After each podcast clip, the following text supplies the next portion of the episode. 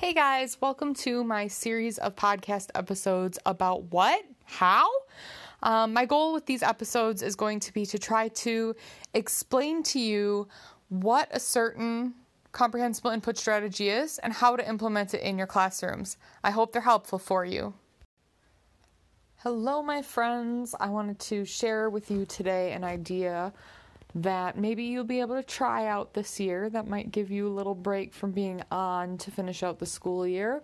Or if you're already done, I'm jealous of you, or close to being done, maybe you can save this in your back pocket for next school year. So today I want to talk to you about Smashed Um, this is not my original idea. It's something that I've seen used in different subject areas and I've seen used in the comprehensible input community, specifically when it comes to kind of reading a class novel and using it as a way to summarize information from a chapter. Now, smash doodles can be done in a couple of different ways. They can be done as kind of like a note taking process and technique while students are reading. Um, I like to use them as more of a project type assessment instead of I guess it's not really an authentic assessment because they're kind of working on stuff, but it still allows them to reread text, get additional input, kind of analyze that input, process it, and produce something that is neat and fun and takes the pressure off you as a teacher and lets them get a little bit artistic. So I'm just going to talk you through the way that I've used Smash Doodles. I'm not claiming that this is the best way. I'm not claiming that this is the only way. Um, if you search on Google and even within the comprehensible input community or on Facebook groups, you'll see posts and differing ideas. Um, so please don't feel that I'm saying that it's my way or the highway.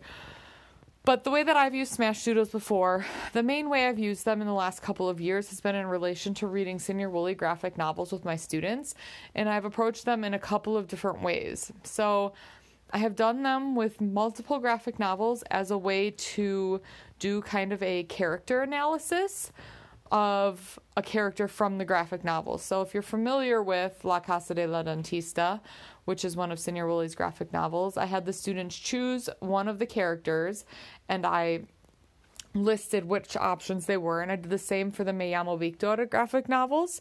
And I had them pick out which character they wanted to analyze, and then I gave them a rubric that had the items listed that I wanted from them. So they needed the title of the book. They also needed the, you know, who the character was that they were writing about. Then they needed to include a three to five sentence kind of summary of that character. And now, for example, in Me llamo Victor because it's like five shorter chapters long when you use the online graphic novels. It's that's a lot of content, right? I had the students focus on like how the character changed from the beginning to the end, or what the character was like and what they were like now at the end of the novel. Um, for La Casa de la Dentista, I just basically had them do character descriptions, and I really had them just emphasize, you know, three to five sentences, and you could make it however long you think your students are capable of writing and what would fit on. And I use just regular sheets of paper. If you had 11 by 14 pages or parts of a poster board or something you wanted them to use, this could be a really cool larger project. Um, so I had them write the summary about the character in the target language. And then I also had them find quotes from the book that either the character said or that were said about the character to add emphasis to who that character was. Um, I also had them draw and include three to five images that, again, applied to that character and what they were trying to prove, so to speak, in their description. So if they were trying to say, you know, that someone had changed a lot from the beginning to the end, you know, I encourage them to include pictures showing that, showing that change, um, and displaying the different things that they discussed in their summary, the details they thought were important that they wanted to talk about. So that's the bulk of the content. It's the description, the quotes, the oh, and then personal reactions. So the students had to come up with reactions, their own reaction to that character and I gave them sentence starters, things like, it surprised me that, or I learned that, or I already knew that. Um, or it bothered me that, and then they just kind of filled in their reactions. They had to include two of those. And that was the bulk of the content on the Smash Doodle.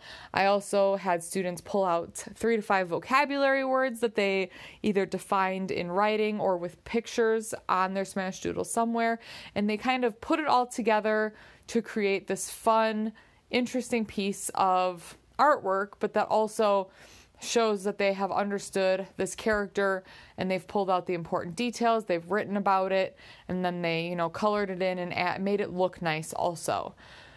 So that's one way that I've done Smash Doodles. And if you, like I said, if you do a search on Smash Doodles, I think sometimes they're called Smash Books when you put multiple of them together. Like if you had the students create a ma- Smash Doodle for each chapter of a of a book, um, then that might be a more of a Smash book instead of a smash doodle.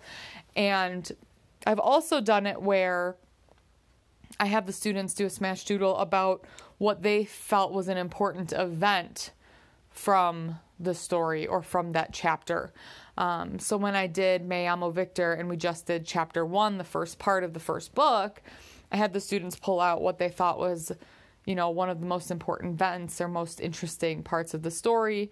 And then they wrote a summary about it. They included quotes surrounding it, they included images for it, um, and then those vocabulary words again. And I just modified kind of how much they needed to include um, depending on what I felt was realistic for their language level as well as for what I was asking them to cover. When they were doing a description of their character, they had pages and pages and pages to work from, right? Um, but if it was like a moment, I didn't feel like they needed to have quite as much quite as much information in Spanish. So you can make those changes. Um, but like I said, if you look online, you'll find a bunch of examples. Um, if you're in the Señor Wooly Woology group. Um, if you search my name, Kaitlin Leppert, or you search Smash Doodle, I think you'll find actually what I've posted that I've used for projects before, and I've posted student examples and things like that. Um, hopefully, this summer I can get a blog post together on them and include all that information in there for you. But I just wanted to share in case you're ending the year with. Um, with a, a project or activity, or you just need a couple days off. Um, I've had some students that could sit and work for five days straight in class on the Smash Doodle, making it beautiful, amazing, like incredible and some students takes a day and a half. So you know kind of figure out who your audience is. If you have a very artistic class this would be a great option for them. Um, you could even do it with a song right? They could make a smash doodle for a song where they like i'm thinking specifically about a Señor Wooly song. They could write a short description in spanish saying what happens. They could write down you know pull two or three lyrics from the song that really really emphasize the main idea of that song. They could pull images from it. Um, even if you had a a different song that you've been working with in class, you could again have students analyze it somehow. They could write a personal reaction to it. Um, they could pull out lyrics. They could draw images of what that song kind of speaks of or says. It's a different way to interpret and work with text, and it applies, you know, and it's a different way to to share their to share their artistic skills. Um, I never ever grade on how good their drawings are. However, I do challenge them to use colors effectively, use the space on the paper effectively, things that they can control, knowing the varying degrees of artistic levels I have in class. Um, but I really encourage you to try out having the students do a smash doodle and taking a day or two off to let them work and just letting them have a little more of artistic fun. I always have a lot of kids like, well, where should I put the pictures on the page? And I'm like, ooh, you can do that yourself. And they're like, but I don't know how to organize it. Well, what do you think would look good? What do you think you would like to look at? And I show them examples. I have a whole like slideshow that I have that's like, what is a smash doodle? And it lays out kind of the requirements and shows images of previous projects that students have turned in that were done really well. Um, and I really just encourage them to do what they feel is how they want to express it. As long as they meet the requirements of the rubric, it doesn't necessarily matter to me how they get there. So I have some students who will literally break up their paper into like comic graphic novel type, you know, boxes, you know, like squares from comics. And I had one student who did that on both the smash doodles that he did this year.